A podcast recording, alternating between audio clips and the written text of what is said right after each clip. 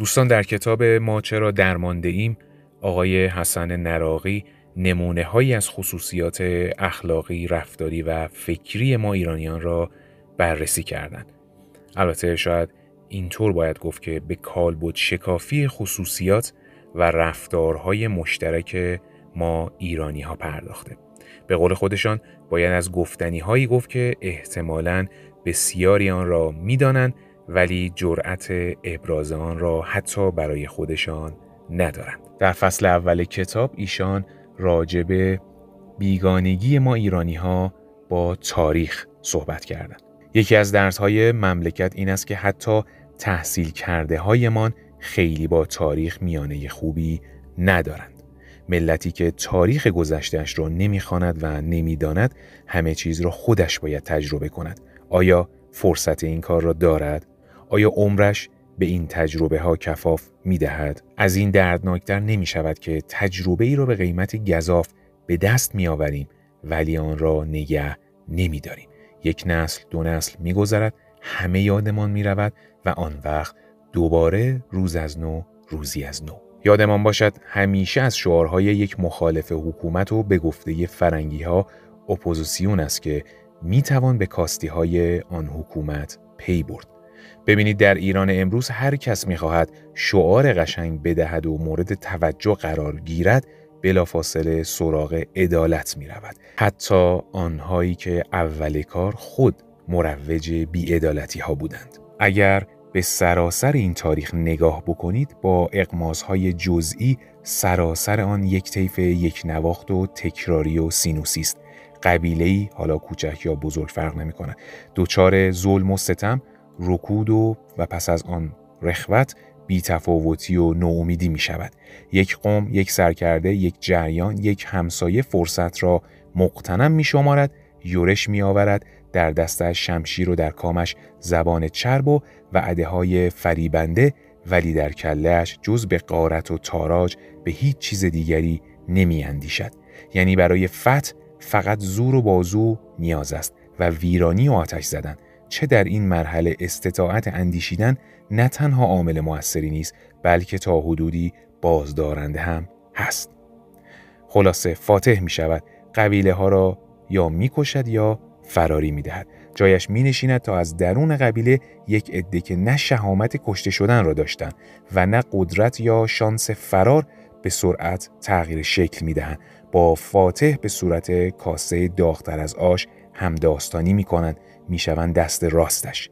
یحیای برمکی در خدمت هارون قرار می گیرد. خاج نظام الملک می شود همه کاره ملکشاه سلجوقی. خاج نصیر الدین توسی می شود دست راست خانه مغول.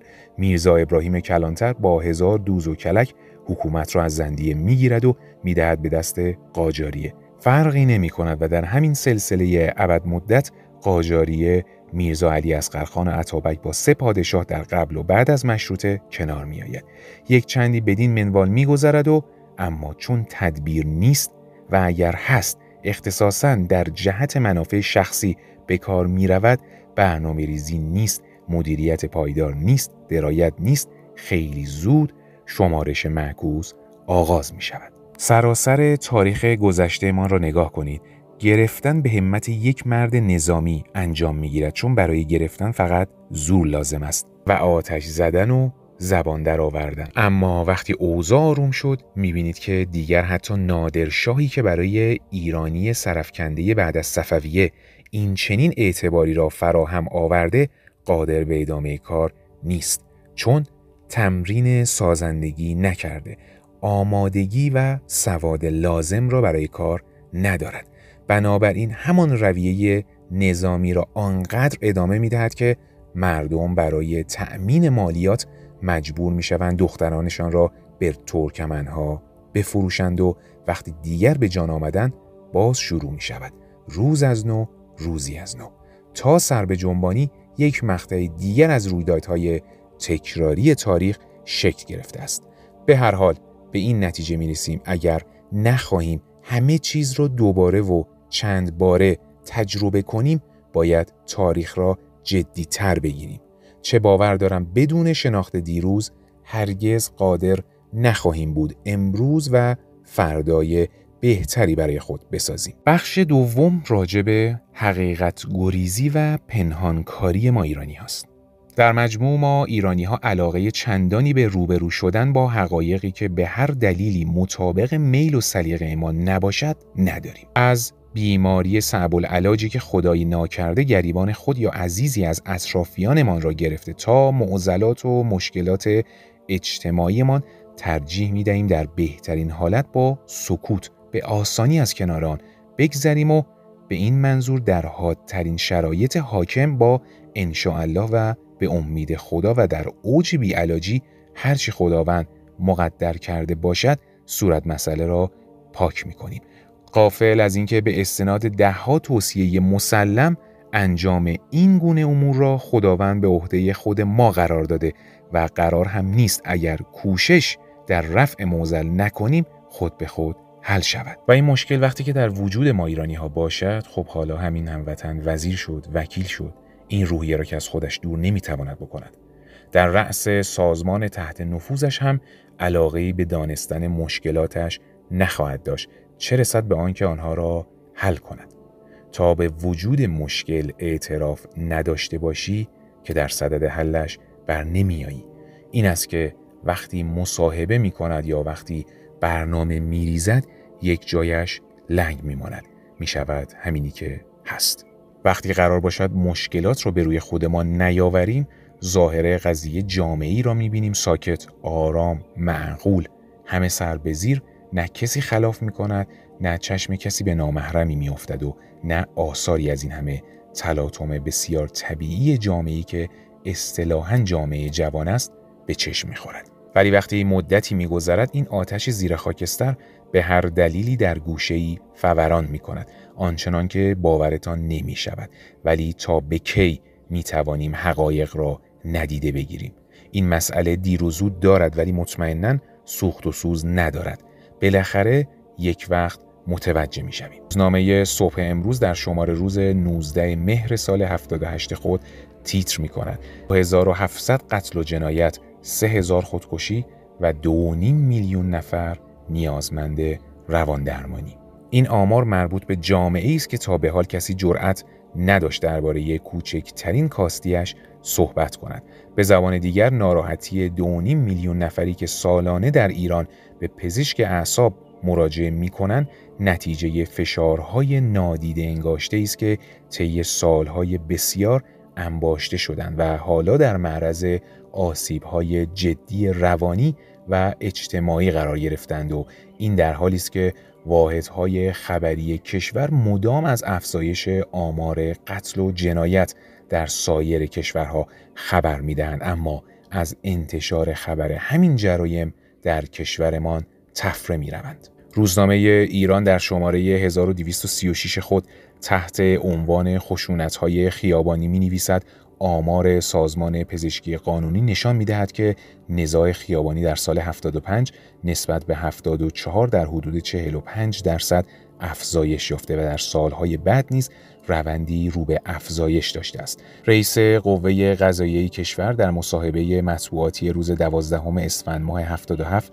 در ارائه حجمی از عملکرد قوه تحت نظارت خود می‌گوید کل پرونده هایی که در سال 76 مختومه شده 3 میلیون و 145 هزار و 850 فقر است که در سال جاری این آمار به 3 میلیون و 347 هزار و 619 فقره رسیده است. ملاحظه می‌فرمایید از جمعیت حدود 60 میلیونی کشور که البته این آمار و ارقام مربوط به سالها پیش است به حدود بیش از نیمیش قاعدتا نباید کاری با دادگستری داشته باشند فقط در یک سال این مقدار پرونده مختومه شده. اگر غیر مختومه را هم که قاعدتا باید مقادیری به مراتب بیش از مختومه ها باشد به این رقم اضافه کنیم خواهیم دید که زد و خورد وحشتناکی بین ملتی برقرار است که روزگاری سعی می‌کردند همدیگر را کمتر از برادر خطاب نکنند.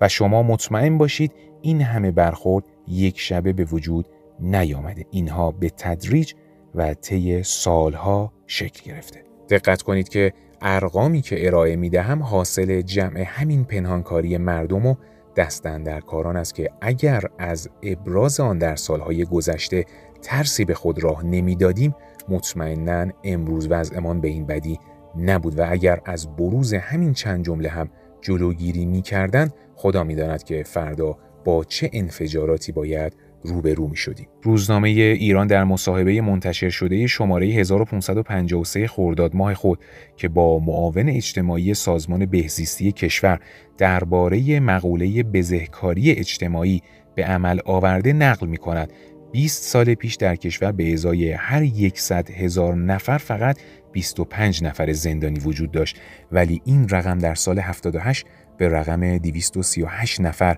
در 100 هزار نفر رسید که اکثر این زندانیان از معتادان یا مبتلایان به مشکل مواد مخدر تشکیل شدند. همین روزنامه می نویسد در همایش پیشگیری از سوء مصرف مواد مخدر در بین دانش آموزان مطرح شد که یک میلیون از دو میلیون معتاد کشور زیر 18 سال سن دارند و تعداد معتادان کشور در سال 78 نسبت به سال پیش 36 درصد افزایش داشته. می‌دانم آمار تکان دهنده است ولی آیا موافقید باز هم آن را از یکدیگر پنهان کنیم؟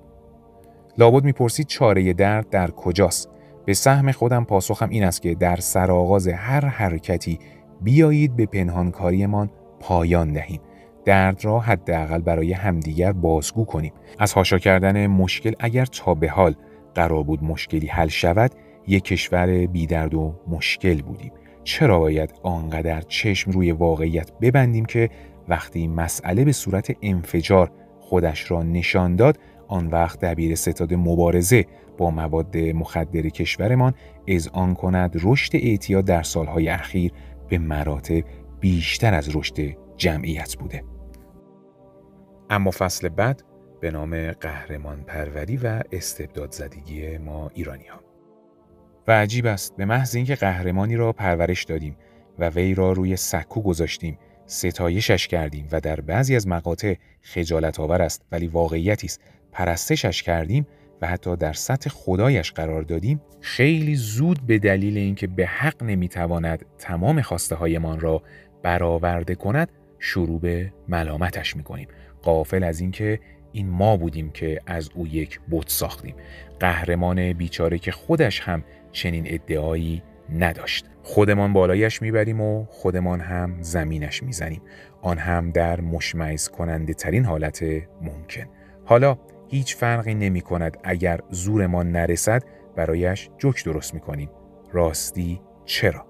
هیچ وقت فکر کرده اید چرا؟ خب وقتی قهرمان پروری نهایت هدفت شد به صورت طبیعی در طیفی قرار می‌گیری که اگر از بالا دستی زور میشنوی یک جور آن را باید سر پایین دستی خالی کنی. حالا اگر حتی در یک بخش از جامعه حرفت در رو ندارد رئیس نیستی چاره نیست این زورشنوی را یک جور باید برد بالای سر زن و بچه و آنجا آن را تخلیه کرد و بعد می‌بینی خیلی آهسته و آرام با زور زیستن برایت شده یک عادت تمام فکر و ذکرت این شده که یک جور برای خودت تأمین قدرت کنی. خودت بروی دست راست زورگو بشوی و برای اینکه بتوانی از محل زور و زورگویی تو هم نصیبی ببری فکر کنی قاعده کار همین است. ببینید وقتی در حالت بیپناهی یکی با مشت توی سر آدم میکوبد سه حالت پیش میآید. اول اینکه اگر زورت رسید در جا همان مش را با یک پس کردنی و احتمالاً دو سه تا بد و بیرا و بدون نگرانی از عاقبت کار حوالهش کنی. دوم اینکه اگر زورت رسید تحمل کنی یا بگذاری برای بعد که تلافی کنی. ولی خودت بدانی که این مشتی که خوردی حق تو نبود باید بعدن که توانستی به نحوی جبران خسارت را بکنی.